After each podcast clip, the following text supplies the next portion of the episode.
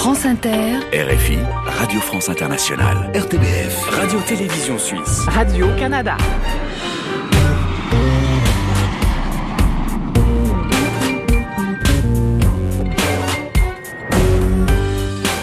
Bonjour à tous, bienvenue dans la librairie francophone estivale. Nous allons vous faire voyager comme chaque semaine de l'été avec des auteurs et des artistes. Aujourd'hui, nous irons dans un vivarium avec Jean Telet pour un voyage effrayant en Martinique. Nous partirons dans le Grand Nord grâce à Eric Orsena et Francis Latreille. Nous nous glisserons dans le studio privé de Marc Serron et puis nous irons en reportage à La Réunion dans un cimetière au bord du lagon. Jean-François Samlong vous racontera l'incroyable légende de Citaran.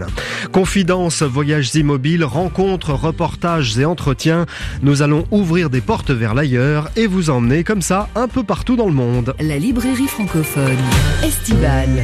Emmanuel Kérad. Et on commence cette émission avec la confidence, la petite histoire intime d'une personnalité jamais racontée dans les médias. Aujourd'hui, c'est Jean-François Bernardini du groupe Corse Imouvrini qui s'est confié sur le plateau télé de la librairie francophone, version TV donc, diffusée chaque mois sur TV5 Monde, RTS2, RTBF La 3 et ici RTV de Radio-Canada. Voici le son de sa confidence. Bonjour Jean-François Bernardini. Bonjour. Une confidence pour la librairie francophone à la télévision? Une confidence de chanteur alors. Oui, si vous voulez. On avait enregistré un- avec euh, Florent Pagny euh, un chant polyphonique Terra. Oui. Et on avait chanté à différentes émissions et puis quelques temps après, c'était, je crois que c'était euh, dans les années 2010 ou un truc comme ça. oh, Et il nous a invités à participer à son concert à Bercy. Et on, vous venez, on va faire ce chant-là à Bercy ensemble. Et donc l'après-midi, nous on était dans les loges, on fait les balances et tout ça. Bon, t'imagines un, un chant euh, trois minutes, quoi. C'était pour nous c'était les vacances. Quoi. Je crois même qu'on a fait la sieste l'après-midi. Et Oui, puis parce que les le- concerts d'Imouvrini durent 4 heures environ. non, pas, pas tout à fait. Mais... Et donc l'après-midi, donc on est là, puis on attend le moment, le concert commence, on va voir un peu, et puis on était un peu assoupi. Puis à un moment donné, on nous dit, eh ben c'est à vous là, c'est à vous. Et ben, on y va, on était dans un- donc on avait un emplacement bien précis. Ouais, avec ouais. Florent, mon frère, on était quatre ou cinq. Et puis Terre, c'est un chant assez, euh, assez fort, quoi. Et puis je commence Terra, et puis j'ai failli m'évanouir, quoi. Ah bon? Ouais, j'ai failli m'évanouir. J'ai donné un, j'ai dû avoir un malaise vagal, quoi. Ah oui Ouais. J'ai failli m'évanouir. On était, ils m'ont soutenu, quoi. Ça a servi à quelque chose des polyphonies, quoi. Et puis j'ai repris mon souffle, quoi. J'ai failli comme ça. J'ai titubé et puis j'ai. Un vertige, puis on a repris. ouais, comme ça, voilà, ça une sorte de, de vertige, quoi, un effort euh, soudain comme ça. Euh, beaucoup de décontraction avant, pas assez de, voilà, quoi. C'est ça. Donc c'est, je crois que euh, Florent doit s'en souvenir. Nous, on s'en souvient. Il faut rester concentré. Ouais. Merci Jean-François.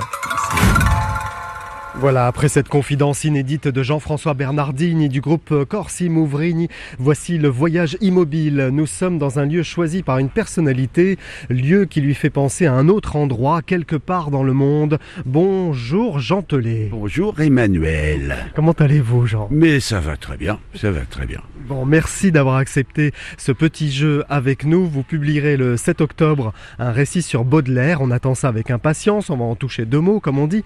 On est dans un endroit très particulier. Jean, franchement, je m'attendais pas à ça, moi. C'est le Jardin des Plantes à Paris, ça se trouve juste à côté de la gare d'Austerlitz et je trouve que c'est un endroit magique. Il y a une impression un sentiment d'être au 19e siècle. Euh, on croirait aussi dans une bande dessinée de et tout. Il y a un zoo avec, euh, là on a des flamants roses euh, devant nous, des fauves. Et quand j'étais jeune, je me souviens que quand je passais le soir après avoir fait la fête euh, sur le quai, j'entendais de l'autre côté des grilles des grognements de fauves et tout. Je trouvais ça Eh incroyable. oui, c'est ça, parce Paris, ouais, il y a des fauves. Ouais. Alors, il y a des fauves, il y a aussi des serpents. Et c'est ça que vous voulez voir. Il y a un vivarium, là, juste on est à l'entrée, dans cette ménagerie, euh, le zoo du Jardin des Plantes. On va entrer parce que vous avez une histoire particulière avec les serpents Ouais. et on va en voir un très imposant. C'est c'est une vipère du Gabon. Oui, alors allons-y. Voilà, donc ça va résonner un petit peu, vous allez entendre, avec plein d'aquariums, enfin de vivariums autour de nous. Évidemment, on est protégé par des vitres. Et c'est sombre, il y, a, il y a des petites mosaïques. Alors là, on a un gecko géant de Nouvelle-Calédonie euh, qui se confond parfaitement avec un, un petit tronc d'arbre. Il y a une sauterelle d'ailleurs à côté, à mon avis, c'est pour... euh, c'est pour, son- c'est pour son repas de, de ce midi ou de ce soir. Et voilà donc la vipère du Gabon, reptile de l'Afrique de l'Ouest, qu'on trouve de la Guinée au Togo, avec une tête triangulaire énorme. Ouais, ouais, ça donne pas envie de la croiser, effectivement, dans la nature. Alors pourquoi les serpents, Jean Tollet, avant de raconter votre histoire dans un autre lieu quelque part dans le monde? Euh, C'est euh, parce que justement, à chaque fois que je viens ici, ça me rappelle euh, cette histoire que j'ai vécue en Martinique. Il y a une trentaine d'années, j'étais encore dessinateur de bande dessinée, j'aimais bien faire des reportages un peu partout dans le monde où je cherchais des dingos, des gens originaux et tout. Et on me dit, ah ben il y en a un qui est pas très loin ici, sur la montagne Pelée à Monte Capot. C'est un type qui s'appelle Emmanuel Alexandrine, qui est un type très dangereux, euh, tueur et tout, et qui vit tout seul dans une forêt et tout, euh, et qui euh, ramasse des trigonocéphales. Les trigonocéphales, c'est des serpents martiniquais qui ont une tête en triangle et tout, et qui ont un venin hyper mortel. Comme la vipère du Gabon derrière. Voilà. Mais en plus petit. Voilà. Et je leur dis, bah, je vais aller le voir et tout. Est-ce que vous voulez bien m'accompagner pour le rencontrer? Et à la radio, il dit nous, euh, on va pas le voir, ce type-là. Il est vraiment trop dingue, trop dangereux. Et il y en a un qui me dit, moi, je veux bien vous emmener à Monte-Capot, à l'entrée de la forêt, et je vous indique, mais, mais, euh, mais j'y vais pas. Personne ne veut rencontrer ce mec-là. Et euh, j'y vais, il me laisse à l'entrée du chemin, il me dit, ben voyez, là, il y, a un, y a un sentier, vous marchez peut-être une heure, une heure et demie, puis vous allez forcément tomber sur le, le type. J'y vais, et je vois une petite cabane en tôle et tout ça, et je vois un type qui en sort noir, euh, très maigre, très beau, et avec des yeux bleus intenses, incroyables, et un regard euh, bizarre, euh, un regard de serpent.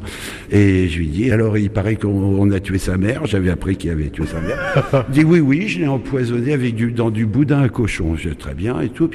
Et pendant qu'il me raconte tout ça, je vois qu'avec un crochet, les petits caches qu'il y avait autour de moi, il soulève une trappe euh, grillagée, verticale, comme ça, et il les ouvre les unes après les autres, et moi je regarde tout en parlant, et puis je vois des des serpents qui sortent tout tranquillement de chacune des cages, tout autour de moi. Et puis là, là, je me dis, mais euh, j'ai dit, mais, Monsieur Alexandrie, mais euh, qu'est-ce que vous faites euh, Et il me dit, je suis méchant, je suis même l'être le, plus méchant sur terre. Je lui dis, mais qu'est-ce qui va se passer? Il me dit, ben, ils vont vous attaquer, ils vont vous tirer à la cheville, vous allez aussitôt ressentir une très grande brûlure. Dans cinq minutes, votre cheville va gonfler comme une épaule, elle sera marbrée. Dans dix minutes, vous allez avoir des pulsations irrégulières du cœur. Dans 20 minutes, vous allez devenir aveugle, aurez très mal au ventre, et dans une demi-heure, je vous enterre dans la forêt. Et moi j'étais là, putain, je vais mourir dans la forêt de Mande Capot. Et puis euh, finalement, il, ramasse un peu ses serpents, et il les range vaguement. Moi j'étais blême, j'avais la bouche sèche, sèche. Il me voit et me dit, je vais vous donner à boire. je rentre dans sa cabane, je vais proposer le gobelet sur la table. Oh, une migale. Je regarde autour de moi, il y avait des migales partout. Et là, tout d'un coup, j'entends crac. Je fais, qu'est-ce qui s'est passé? C'est quoi qui a fait crac? Dit, c'est la grosse méchante, je l'ai succombé. Et, et, euh, et, et, puis, j'ai dit, bon, ben, euh, ben, ça va aller, euh, monsieur Emmanuel Alexandrine, je vais rentrer. Et je suis parti et je me suis dit que plus jamais je reviendrai à Mande Capot. Mais en revanche, j'aime bien revenir au, au, Jardin des Plantes parce que ça me rappelle cette histoire. bon, on va parler de Baudelaire vite fait pour terminer, Jean Telet, parce que dans Les Fleurs du Mal de Baudelaire, il y a un poème qui s'appelle Le serpent qui danse. Oui. Dans lequel il évoque sa maîtresse Jeanne Duval. Exactement, qui a été le grand amour de sa vie. Ils ont vécu 20 ans ensemble avec des ruptures euh, euh, extrêmement violentes et tout. Et, c'était une femme très très très très bizarre et ça a été le grand amour de sa vie. Et dans Crénon Baudelaire, là, mon prochain roman, je l'ai appelé Crénon Baudelaire parce que le dernier mot qu'il a dit, c'est Crénon. Il, il sortait d'une église, de l'église Saint-Loup à Namur, et en sortant de l'église, il a basculé, il est tombé sur le front en disant crénon et il est resté bloqué sur ce mot jusqu'à la, fin de sa vie. Et je raconte sa vie euh, de l'âge de 5 ans jusqu'à son enterrement. Et, et c'est ce qu'on appelle quelqu'un, euh, Baudelaire, à la fois illustre et inconnu.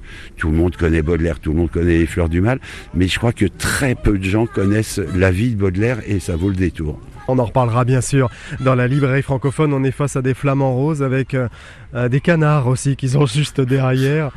Et puis euh, des enfants tout autour, des flamants roses, très roses. Ils sont magnifiques. Ils sont à, à 3 mètres de nous, Jean Telet. Merci beaucoup, Jean. Merci à vous, Emmanuel. Merci beaucoup pour ce voyage immobile dans la librairie francophone estivale. Crénon Baudelaire sortira le 7 octobre. Euh, vous allez donc tout dire sur Baudelaire. On remercie aussi euh, la ménagerie, euh, le zoo du Jardin des Plantes. À suivre un entretien agité avec Marc Serron dans son studio parisien, pas très loin d'ici. On va aller face aux deux magots à Saint-Germain-des-Prés. Et puis tout à l'heure, nous irons sur l'île de la Réunion avec une légende incroyable, Jean Telet. Vous allez écouter ça dans un cimetière tout au bord du lagon avec Jean-François Samelon. Avant cela, voici. J'y suis allé déjà aussi. Ah oui, vous connaissez la tombe de Citaran. Ouais, ouais, ouais. bon, voilà, il connaît. Restez à l'écoute. Voici de la musique avec la lune et le soleil. Le soleil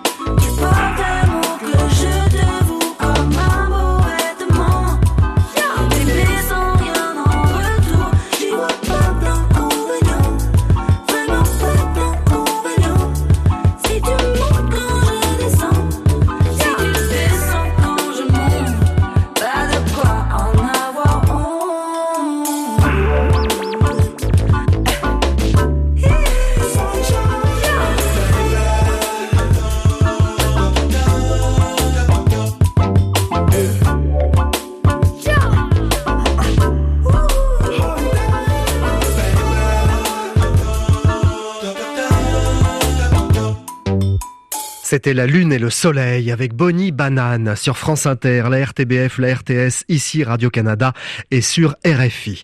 Après le Jardin des Plantes, on se retrouve en plein Saint-Germain-des-Prés chez Céron. La librairie francophone estivale. Emmanuel Kérad.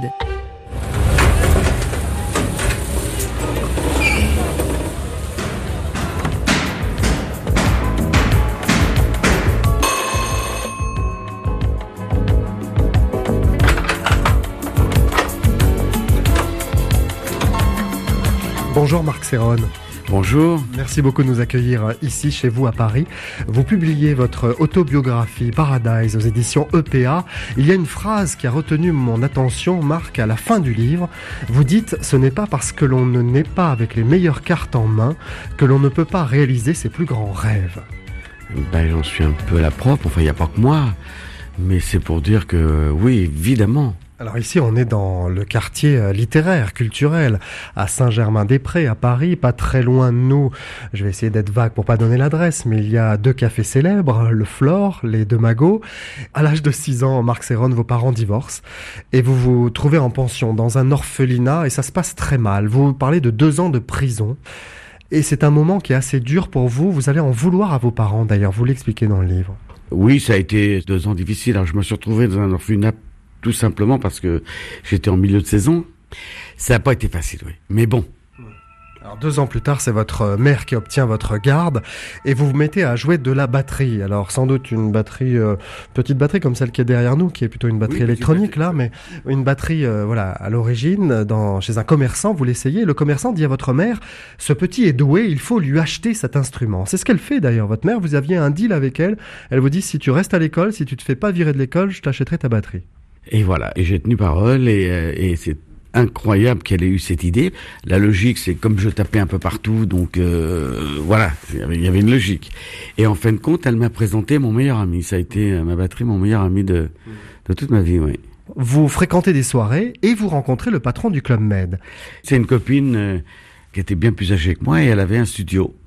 Donc je vivais chez elle et comme elle s'est fait engager au Club Med, 48 heures avant les départs dans les saisons, Gilbert Trigano les invitait, euh, elle faisait une grosse soirée, ce qui ça. Et en fin de compte, à un moment donné, il est passé vers nous et il m'a vu que je faisais un peu la tête, quoi. Un, j'étais un petit peu amoureux. Et deux, pour moi, c'était un problème euh, assez conséquent qu'elle allait se présenter. Et il a vu que je faisais la tête et il m'a dit, tiens, il a pas l'air, il a pas l'air content, le monsieur. Et euh, je lui explique le pourquoi et il me dit, mais pourquoi tu viens pas euh, au Club Med? Elle vient, fait une saison, viens au Club Med. Et je lui dis, je peux pas. J'ai décidé que je ferais de la musique et je veux faire de la musique et je peux pas faire de la musique chez vous. Il me dit, ah bon, on fait pas de musique au Club Med? Pourquoi on fait pas de musique? Je, lui dis, bah oui, vous devriez euh, avoir des groupes qui jouent un peu partout. Il m'a dit, tu saurais faire ça? Je lui dis, bah oui, c'est c'est facile. Il appelle un mec dans la salle, il me le présente, et enfin bref, je me suis fait engager au Club Med et je suis resté un an et demi, et j'y ai trouvé les meilleurs éléments que je cherchais pour monter un, un gros groupe. Ce groupe a existé, c'est appelé Congas, Un premier album avec Barclay et ce titre, Jungle. Jungle, qui devient un succès.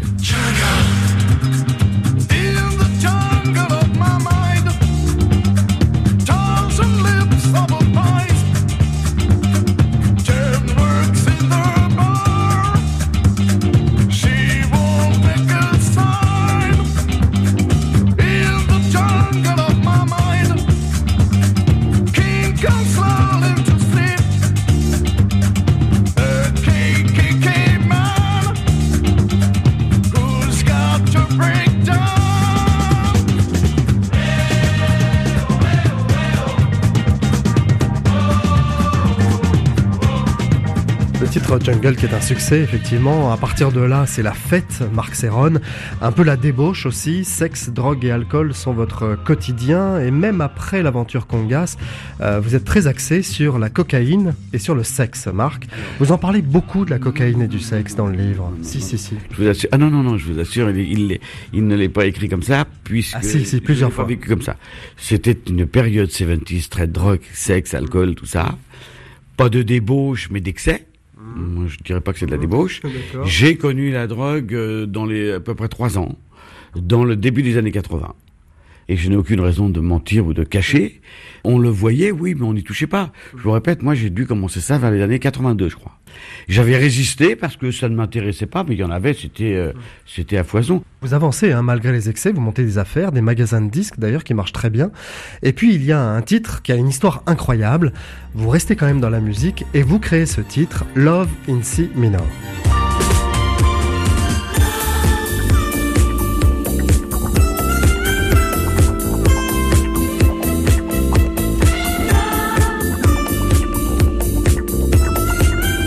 Personne ne veut de ce titre à l'époque, Marc Serron. Et c'est euh, sur un malentendu qu'il se retrouve à New York. Et on vous pique le titre. Il y a quelqu'un qui fait une reprise. Absolument. Je, donc je quitte le groupe Congas. Et il y a un magasin de disques sur les Champs-Élysées à l'époque qui s'appelait Chandis, qui est un petit peu l'amphithéâtre de tous les DJ euh, qui veulent acheter des, des disques internationaux. Euh, je baratine le mec en lui disant que j'ai l'exclusivité sur un import anglais. S'il en veut, faut qu'il passe par moi, qu'il écoute. euh. Bref, 5, 10, 20, 30, et il voit que ça commence à fonctionner. Et un jour, il m'appelle en me disant, livre-moi en 300, euh, on fait les comptes à la fin du mois.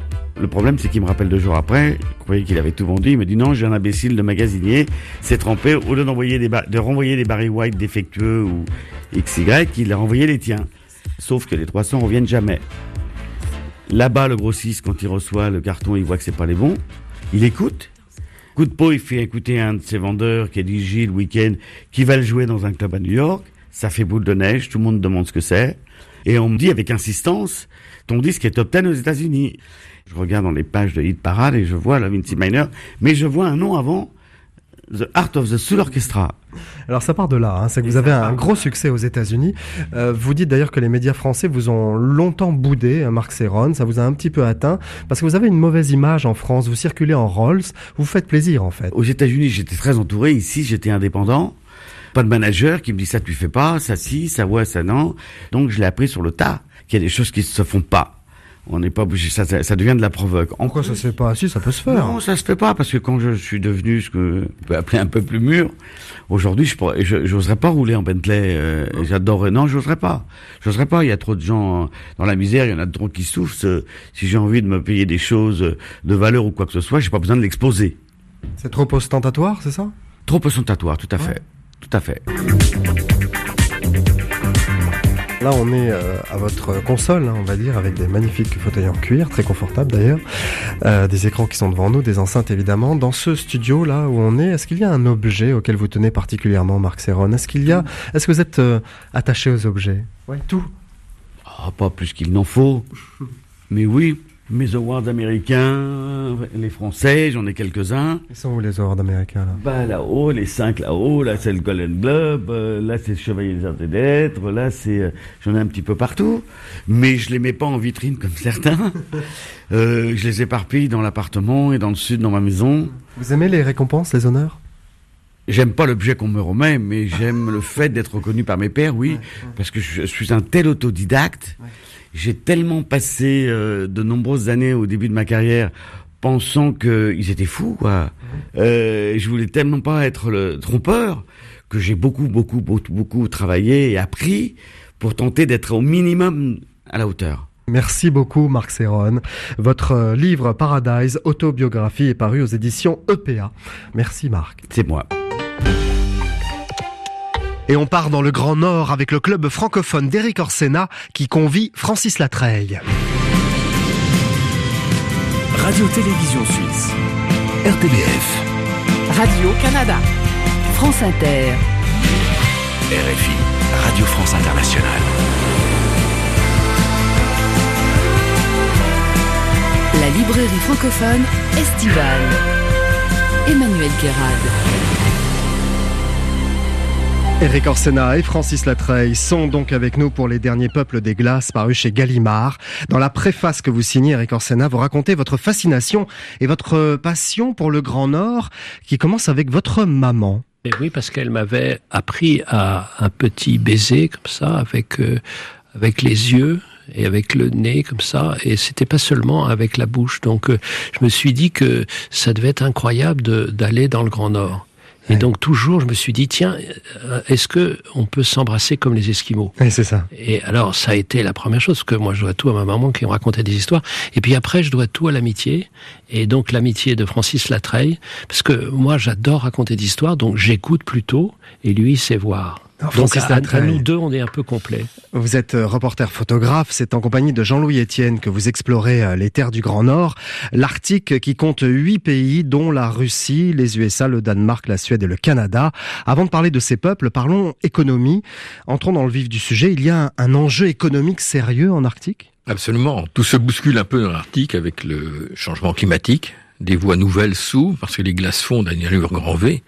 Donc là, il y a, il y a des exploitations de gaz, de pétrole qui sont en activité maintenant dans des dans des zones qui étaient des zones de nomadisation. Par exemple, en péninsule de Yamal, les nénettes ne peuvent plus transhumer pratiquement parce que c'est coupé tout leur territoire du lichen. Là, est coupé par les oléoducs et, et ça pose de sérieux problèmes pour Et ces certains, ethnies. Certains s'en réjouissent alors, parce que Ah, ça ouvre des passages sûr, aussi bien entre sûr, les pays. Ça permet euh, Mais bien sûr, de circuler entre les pays. vous gagnez entre l'Europe et l'Asie, vous gagnez plus de 5000 km. Ça ouvre des Ah ouais. convoitises. Et il y a les Et- Inuits euh, du Groenland aussi qui, selon vous, euh, selon votre livre, en fait, euh, sont entre inquiétude et confiance face justement à ce changement climatique. Vous dites que les Groenlandais incitent même les peuples arctiques à réfléchir aux opportunités qu'apporterait le changement climatique. Bien sûr, c'est assez am- ambigu parce que il y a cette euh, transition entre euh, la culture ancestrale et puis ce monde euh, qui bouscule tout le monde, ce monde d'Internet. Donc ils sont, en 20 ans, ils sont passés d'une culture ancestrale à la culture d'Internet. Donc là, ça provoque des, un grand des écart, fêlures, ouais. bien Mm. sûr, un Mm. grand écart. Et effectivement, certains euh, Groenlandais se réjouissent des perspectives gazières ou pétrolières, qui est des mines aussi qu'ils veulent ouvrir au sud du Groenland. De toute façon, l'homme va s'adapter. Le problème, ce sont les animaux et c'est la nature. Parce qu'eux ne vont pas s'adapter comme l'homme. Et c'est ça qui est en danger. Alors les rennes, il y en a partout. Hein. Vous parlez des rennes à- chaque fois. Bien mais eux, sûr. ils sont en danger également, Oui, bien les sûr, rennes. ils sont menacés parce Ils sont qu'avec menacés. avec le réchauffement du permafrost, c'est un Oui. grave problème le permafrost, très très grave problème. On, on occulte un peu ce, ce dossier, mais c'est un très grave problème. Et C'est la couche de glace en fait qui est dans la terre, Voilà. très profondément ancrée, Voilà, qui a ça. permis de construire des habitations notamment, et qui renferme plein de choses et qui est en train de fondre. Et, et ce permafrost a commencé sa fonte et ça dégage dans l'atmosphère du méthane qui est quand même beaucoup plus corrosif, je crois 26 fois plus corrosif que le CO2. Et c'est des milliards de tonnes de méthane qui sont enfouies dans ce permafrost. Le permafrost, c'est 25% des terres émer- émergées de l'hémisphère nord. Mais c'est énorme le permafrost. Alors ces animaux, c'est un, un vrai souci parce que ils en vivent. Tous ces peuples vivent grâce à ces animaux. Ils les domestiquent, ils les chassent, ils les préservent, ils les protègent. Il y a comme ça cette relation à l'animal et à la nature très proche en fait. Il y a la Yakoutie, le pays des mammouths, l'endroit le plus froid de l'hémisphère nord, moins 60 degrés, Eric Orsena. Il y aurait 5000 tonnes d'ivoire pris sous les glaces Bien avec des défenses de mammouths. Et là encore, ça attire les convoitises parce qu'on se dit que l'ivoire, cet ivoire-là, il est légal, contrairement Mhm. aux défenses d'éléphants aujourd'hui. Oui, donc l'ivoire de mammouth n'est pas interdit par la convention de CITES. Donc, les, comment, les défenses d'ivoire ressortent du permafrost, les carcasses aussi. Et donc, cet ivoire de mammouth, la Yakoutie en exploite actuellement environ 80 tonnes par an. Et euh, cet ivoire de mammouth est légal. Mais si elle sort dans le permafrost, au bout de deux ans, elle explose, elle imploser, parce qu'avec les- l'humidité et le gel, font que ces défenses vont exploser de toute façon. Donc elles ont une durée de vie très courte quand elles sortent. Ouais, Mais c'est vrai qu'il y a des trafics, enfin des trafics. Bah, c'est terrible parce que c'est c'est du ça, oui. business entre Oui, ça, Chinois. qui- ça. Parce que les Chinois, ils ont une frontière commune pratiquement, ils sont à côté. hein. Bah oui, bah. Donc ils vont chercher l'ivoire. euh, si notre planète était pas belle, si les gens qui sont partout sur cette planète n'étaient pas intéressants, s'ils n'avaient pas inventé sans arrêt des sortes de pactes avec la nature, on s'en foutrait de cette planète.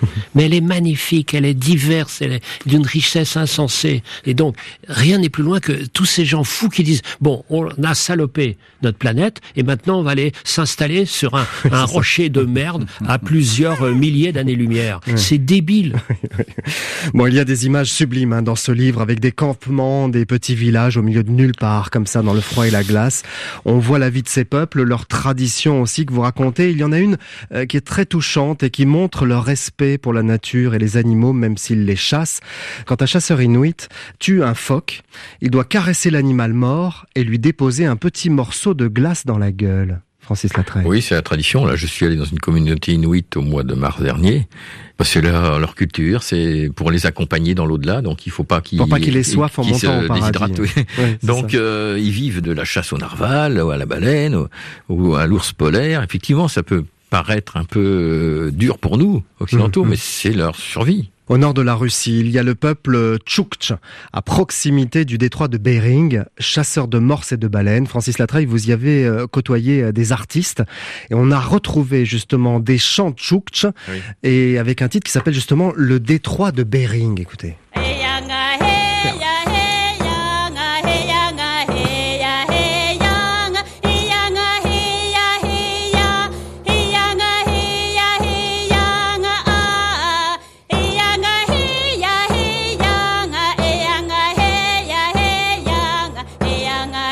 Ça vous rappelle des souvenirs, Francis Bien Latreille sûr, euh, en Tchotchka, justement, il y a beaucoup de chants de gorge, qu'on appelle. Pour ces, ces chanteuses imitent le, le son de la mouette, enfin tous les animaux qui Ouais, les ouais. entourent dans leur euh, dans leur univers de leur de- quotidien. leur quotidien. Et le changement climatique peut aussi, à moyen terme, faire disparaître ces cultures. Donc, sédentariser les peuples, Bien les sûr, rapatrier dans sûr. des endroits moins reculés et euh, d'une certaine façon les intégrer, comme on dit, dans nos sociétés Ouais, oui, oui, industrielles. malheureusement, c'est c'est le sort qui leur est réservé. Moi, les, par exemple, les Dolgan en péninsule de, Taïmyr, qui est la péninsule la plus euh, nord de, de la Sibérie. Ces Dolgan, ils étaient 250 quand je suis passé les voir la première fois dans, en 2000. Ils ne sont plus que quelques dizaines maintenant. Ils sont plus que 60 parce que les femmes et les enfants reviennent. Ils ont des subventions et reviennent coller dans les villages. Eric Orsena, euh, il y a l'Antarctique qui lui est le pôle sud, qui est protégé jusqu'en 2049 de toute tentative d'exploitation industrielle. A contrario, ce n'est pas le cas de l'Arctique. Pourquoi? D'abord parce que là, il y a eu des actions de politique, et notamment de Michel Rocard. Qui, Ancien Premier euh, ministre l'ancien français. Premier ministre qui a euh, convaincu euh, le président euh, Bush père de signer euh, cet accord. Et là, c'est l'exemple même d'une action. Eh oui. Parce que s'il n'avait pas été là, s'il s'était pas mis d'accord avec son copain, le Premier ministre australien, eh bien, il y aurait des mines euh, qui seraient Hmm. exploitées dans tout ce continent énorme. Donc, il- l'action politique, c'est pour Eh ça oui, que je disais, eh oui, la à toutes décision les politique, échelles, eh nous, mais aussi forcer les politiques à agir. Bon, merci beaucoup Eric Orsena. Merci Francis Latreille. Les derniers peuples des glaces, très beau livre, est publié chez Gallimard. À noter aussi Eric votre portrait de Beaumarchais aux éditions Stock. Et à suivre dans la librairie francophone estivale, un nouveau reportage à La Réunion, dans un lieu très particulier, au bord du lagon, avec un criminel qui a créé la légende et l'effroi sur l'île. Ce sera après le titre acoustique de la semaine. Voici Swad Massi dans le grand studio de la librairie francophone.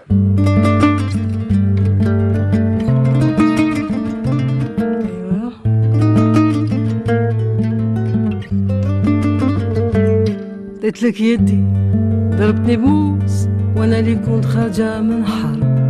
قلت لك خدي كسرت لي ضروس وأنت تاكل وتشرب. قلت لك عسل شربت لي مرار وأنت ساقي وأنا الشارب. والمصافير لون ودار وأنا اللي عطيت لك باش تضرب. يا ربي حطل يا يدك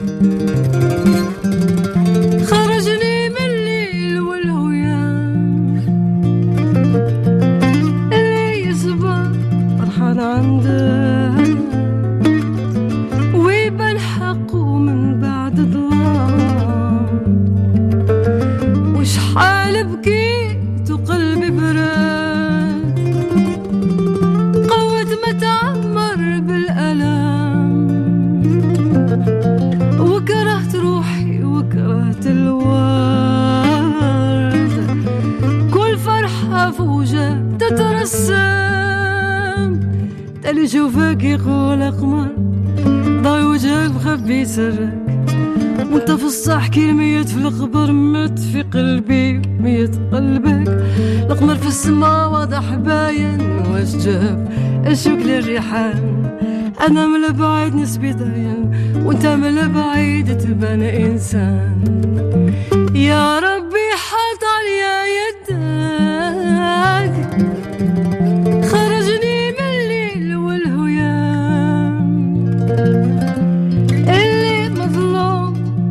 rubans.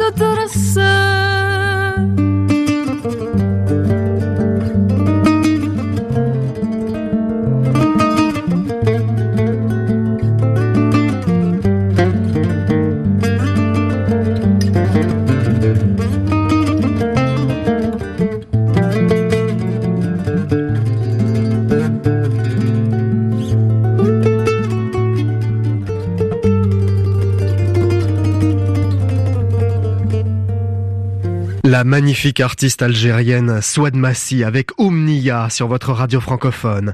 Une nouvelle escale dans la librairie estivale avec un nouveau voyage à la Réunion pour une histoire et une rencontre incroyable au bord de la mer. La librairie francophone estivale. Emmanuel Kérad. La Réunion est toujours la même. Nous sommes en front de mer ici à Saint-Pierre à La Réunion devant un lieu euh, très important euh, pour tous les Réunionnais. Bonjour Jean-François Samelon. Bonjour. Vous êtes poète, romancier, essayiste. Vous avez fondé ici à La Réunion l'Union pour la défense de l'identité réunionnaise qui œuvre notamment pour promouvoir la culture et la littérature de l'île. Et vous vous intéressez aussi dans vos romans à l'histoire et aux légendes de La Réunion. Et vous avez choisi de nous emmener dans un lieu un peu particulier. Ça m'a surpris moi au départ. Euh, ce lieu, il est quasiment euh, mythique, euh, si, si je puis dire. Bon, déjà, le cimetière. Alors déjà c'est le cimetière, ouais. Voilà, déjà. Commençons par le début. Voilà, c'est le, on, on est là euh, devant le cimetière de Saint-Pierre, qui est dans notre dos. En face de nous, il y, a, il y a la mer, il y a le ciel, un temps magnifique. Mais derrière nous, quand même, le cimetière, il y a la tombe de Citaran, qui a été un criminel abominable vers les années 1909-1911, euh, avec ses amis Saint-Ange et Fontaine. Ils ont tué euh, deux, trois, quatre personnes dans des conditions exécrables et ils ont été arrêtés. Citaran et Fontaine guillotinés. Donc euh, leur corps se trouve euh, ici au cimetière euh, de Saint-Pierre. Voilà, on va entrer dans ce cimetière. Tout ce que l'on doit dire sur Citaran de négatif, on va le dire ici, car à l'intérieur, il y a des gardiens, notamment un gardien qui surveille la tombe 24 heures sur 24, qui se sert finalement des offrandes aussi, disons les choses, pour pouvoir survivre, en même temps un peu logique. Mais sur place, on va pas pouvoir dire grand-chose de négatif sur lui. Euh, non, parce que déjà, il y a, beaucoup de, Réunionnais euh, qui ont transformé, si vous voulez, cette figure criminelle de Citaran en une figure de héros. Très tôt, euh, après 1911, euh, ils ont vu en lui une figure de, vengeur, une sorte de Zorro, qui vient les venger de l'esclavage qui a duré près de deux siècles à La Réunion, puisque Citaran est africain, un mozambicain, et donc euh, il a osé, si vous voulez, défier la loi, les gendarmes, et en laissant croire qu'il avait des pouvoirs tout à fait extraordinaires. Beaucoup de Réunionnais se sont identifiés à Citaran, mais beaucoup de Réunionnais aussi craignent Citaran et ne veulent même pas en prononcer son nom, ni qu'on prononce son nom en leur présence. Par exemple, en 2012, lors de l'apparition de mon roman Igotine dans un train de nuit, dans lequel je raconte l'histoire de Citaran, certains parents ne veulent pas que ce livre entre dans la maison, dans, dans la bibliothèque. Voilà, donc euh, personnage ambivalent. On vient surtout voir Citaran euh, pour qu'il fasse plus le mal que le bien. Voilà. Bon, euh, voilà. Si on en a après quelqu'un, on vient ici, au lieu de piquer une poupée, on, Voilà. on invoque Citaran. Voilà, c'est plus pratique. On lui demande de, de jeter un sort, de, de nuire à telle telle personne. Après, c'est une question de croyance. Et là, pour que, euh, si vous voulez, euh, ce sort soit vraiment efficace, on lui offre à manger, à boire de l'alcool le plus souvent, du rhum, du rhum local, des cigarettes à, à fumer. On lui fait des, des sacrifices d'animaux également sur sa tombe, donc on l'abreuve euh, de sang. Tout cela pour qu'il exauce les vœux de ceux qui viennent le prier, soit le jour, soit euh, la nuit. Devant nous, il y a le- la route du front de mer, comme on dit ici. On a la barrière de corail avec les Magnifique, rouleaux hein, que l'on voit. Là, là c'est magnifique parce qu'il y a un ciel euh, très bleu, la mer est éclatante. Et juste en face, donc, ce cimetière en front de mer. Finalement, on n'est pas si mal jusqu'au bout ici à Avec des marchands de fleurs. Et on va entrer dans ce fameux cimetière et on va être très gentil, surtout avec le gardien de la tombe. On sait jamais.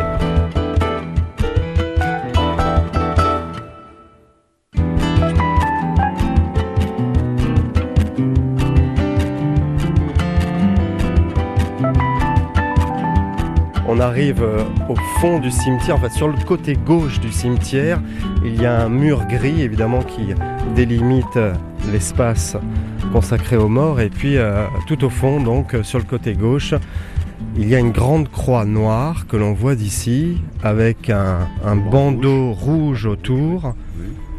Et puis voilà, le frangipanier qui est juste au-dessus de la tombe de Citaran, frangipanier blanc. Blanc, très vieux, Très âgé, vieux. oui. Donc Et qui aussi, penche vraiment, c'est étonnant parce Ah, que il le frangipanier, quand on le voit d'ici un peu de loin, Voilà. il plonge sur la tombe de Citaran. Donc, Voilà, euh, il lui offre une ombre. Et il y en a plein d'autres autour, hein, Il donc il a choisi il a celle-là. ça. Donc, euh, et puis le frangipanier, dans notre culture, euh, assure un lien, si vous voulez, entre le ciel et, Ouais. et la terre. Donc, euh, les fleurs tendues vers le ciel et puis les racines qui plongent dans la terre, qui vont rejoindre l'âme Mm. de Citaran. Voilà, il y a toute une symbolique du, du frangipanier dans le cimetière. Alors il s'étend horizontalement sur une dizaine de et ce qui est très troublant aussi en, en voyant d'ici, c'est que sur le côté gauche du frangipanier, il n'y a pas de feuilles, Mhm. et juste au-dessus de la tombe, Oui. il y a plein de feuilles et plein de fleurs. Voilà, Ah, e- e- exactement. Et juste, Ça, comme ça inquiète dès qu'on arrive. Voilà, et juste au-dessous au-dessous des- du feuillage du frangipanier et des fleurs blanches, donc il y a l'ombre d'Amouni, le gardien de la tombe. Voilà, avec une chemise bleue. Une chemise bleue, on dirait que c'est le fantôme de Citaran qui est là, mais il n'est pas dangereux, absolument pas. Bon, On espère, on sait pas là. Non, il boit beaucoup, mais il reste toujours très gentil. Chaque fois que je viens ici, je discute avec lui. Ah non, mais sur le moment, oui, c'est après, moi, aimable. ça m'inquiète. Euh, non, non.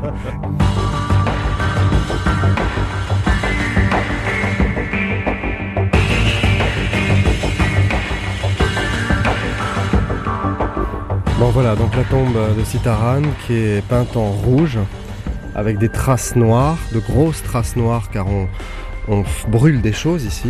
Oui, on, on brûle- on brûle des, des- des- des bougies, il y a, il y a des cigarettes euh, qui, qui sont qu'on allume et puis qu'on laisse normalement dans, euh, dans une soucoupe euh, pour que Citaran puisse profiter de, de cela, du parfum des cigarettes, du parfum de, du rhum, de- des alcools. Bonjour monsieur. Un monsieur qui a, qui a rejoint la tombe et qui la nettoie un petit peu. Vous la, il la nettoie, vous la nettoyez la tombe? Bonjour, euh, monsieur. C'est pas moi qui nettoie, c'est quelqu'un d'autre qui nettoie, il vient une fois par semaine. D'accord. Mais je vous ai vu euh, prendre les fioles, euh, les... Oh, j'enlève seulement les, les chopines, ben, euh, pas les chopines, les chopines et les bouteilles Oui. en plastique. les bouteilles ouais, de rhum. C'est- pas moi qui nettoie. Nettoyer, c'est- ça s'appelle euh, enlever les fleurs. Et vous venez souvent ici? Ouais, bien sûr, une fois par semaine. Mhm. Et qu'est-ce que vous y faites pendant- une fois par semaine ici? Moi, euh, quand je viens ici, euh, euh, j'enlève les fleurs, les bouquets de fleurs séchées. Moi, je prends seulement des, des, des petites fioles euh, de, de, de vin. de- Vous avez pris des petites fioles de vin de, Ben, ben, voilà. que vous avez mélangé en plus dans une fiole. Hein C'est parce que moi, je connais. Lui, il, il sait faire la sienne. Moi, je, je connais faire la mienne. Vous faites votre mélange et lui Voilà. fait le sien. Voilà. D'accord. Donc le mélange de rhum et de vin, euh, ça se boit. Ça se boit, bien sûr. Oui. Un sorcier face à un magicien, c'est- c'est c'est presque ça, hein Vous, vous êtes magicien. Ben ouais. Ouais, donc vous êtes plus fort que lui. Non, je suis à l'égal de lui-même. c'est magnifique, c'est magnifique. C'est pas mal. Qu'est-ce que vous faites comme, euh, comme magie, comme... euh, J'aime faire apparaître ce que je veux. Ça veut dire que j'aime les, les portions frites. Les portions frites et les... Oui, les portions frites de, de McDonald's, je veux dire. Ouais. Les portions frites de Pommes McDonald's. terre, Pommes de terre. Pommes de terre. faites apparaître ça. Du sel. Ben, j'aime bien ça. D'accord. Pas de mayonnaise, pas de ketchup. McDonald's. Et c'est- vous faites de la magie pour ça. Voilà, voilà. Mhm. C'est Vous pas êtes sûr que la magie, c'est pas des gens qui viennent l'apporter sur la tombe de Citaran Ben oui, je Oui. suis- j'en suis sûr. sûr.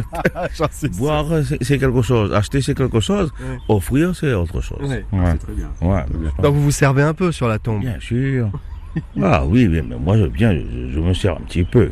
Je suis venu plusieurs fois sur la tombe et une fois j'ai vu des sacrifices d'animaux, coq, poule, là sur la tombe de Citaran à l'intérieur. Donc euh, on a versé du sang des, animaux pour l'abreuver de sang. Qu'est-ce que vous en pensez, vous? Moi, je pense que ce que vous, vous mettez, hein, que vous lâchez euh, là sur le sable, euh, ils font cuire, on va dire. Mais ils le font cuire. ben oui, rôti, rôti poulet, rôti coq.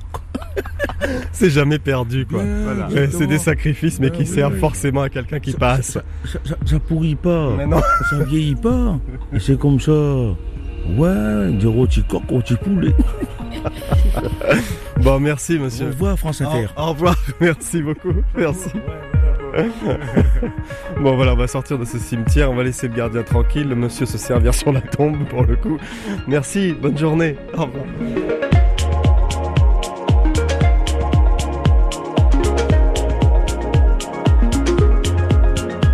Et on sort tout juste de ce cimetière.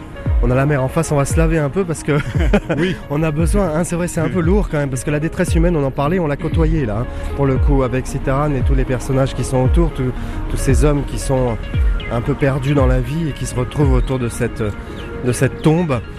Et donc juste en face, il suffit de traverser, alors ça va très vite parce qu'on a deux fils seulement, c'est pour ça qu'il y a beaucoup d'embouteillages ici. deux fils de voitures, et hop, en quelques pas, on nous laisse toujours passer ici, ça qui est bien. On se retrouve face au lagon. Oui, donc là on a l'autre facette de, de l'île de la Réunion. On a tourné le dos au cimetière euh, de Saint-Pierre. On a tourné le dos à toute la violence euh, commise par, euh, par Citerane. Et là, on a face de nous donc cette mer qui est, qui est transparente, ce Avec ciel, une plage de, sable, de Des corail. gens qui se bronzent, qui ne se posent pas de questions quant à savoir la relation entre les vivants et les morts. Eh bien, ils vivent tout simplement. Ils profitent du soleil, ils se bronzent et ils ont raison. Mais en même temps, derrière nous, avec ce cimetière, avec toute l'histoire euh, horrible liée au personnage de Citerane, ça, ça montre bien que c'est encore une île en souffrance.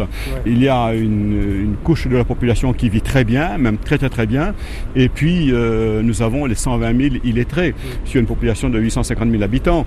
On, on a 32% de chômeurs. Donc, ce sont des, des signes très forts sur le plan social qui disent euh, que notre société ne va pas encore très très très bien aujourd'hui. Mais il y a quand même de l'optimisme, il y a la, la possibilité d'un d'un espoir, d'un miracle, justement avec cet horizon en face de nous euh, qui s'ouvre sur le monde. C'est tout le bonheur que je souhaite euh, aux Réunionnais de demain, euh, ce regard tourné vers l'horizon. Et on est face à l'horizon. Merci beaucoup Jean-François Samlong. Je rappelle que votre livre Une guillotine dans un train de nuit est paru chez Gallimard. Merci à vous Jean-François. Merci beaucoup. Merci.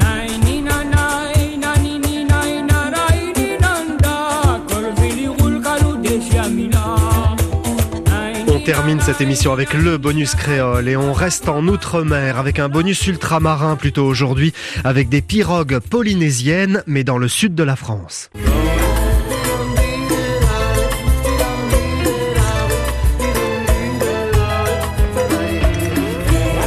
La librairie francophone estivale. Emmanuel Kérad. Voilà, on est à Toulon avec les pirogues polynésiennes et Cyril Tarofo qui est euh, le président du club. Bonjour Cyril. Yorana. Comment allez-vous?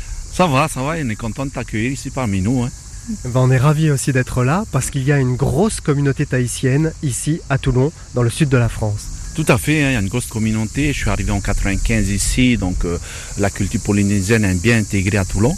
Bien sûr, par l'arrivée de, des Tahitiens, des Polynésiens, euh, via l'armée, la marine et l'armée de terre. Alors du coup, vous avez monté un club de pirogues et il y a des pirogues tahitiennes.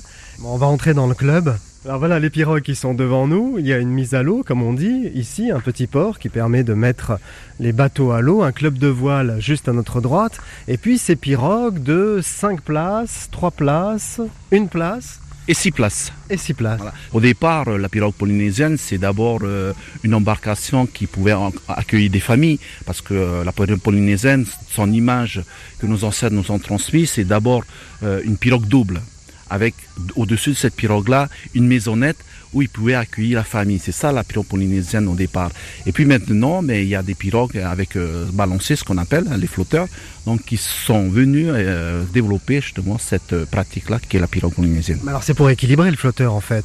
Là ça fait quoi? Ça fait 10 mètres? Là, ils sont à 13 mètres les 13 les six mètres. places, ouais. Ouais, donc du coup si on n'a pas un flotteur d'un côté ou de l'autre, ça, ça, ça, Ça- peut pas tenir. Ça peut pas tenir. Hein? C'est la particularité justement de cette, euh, cette pirogue-là, avoir un flotteur euh, surtout du côté gauche.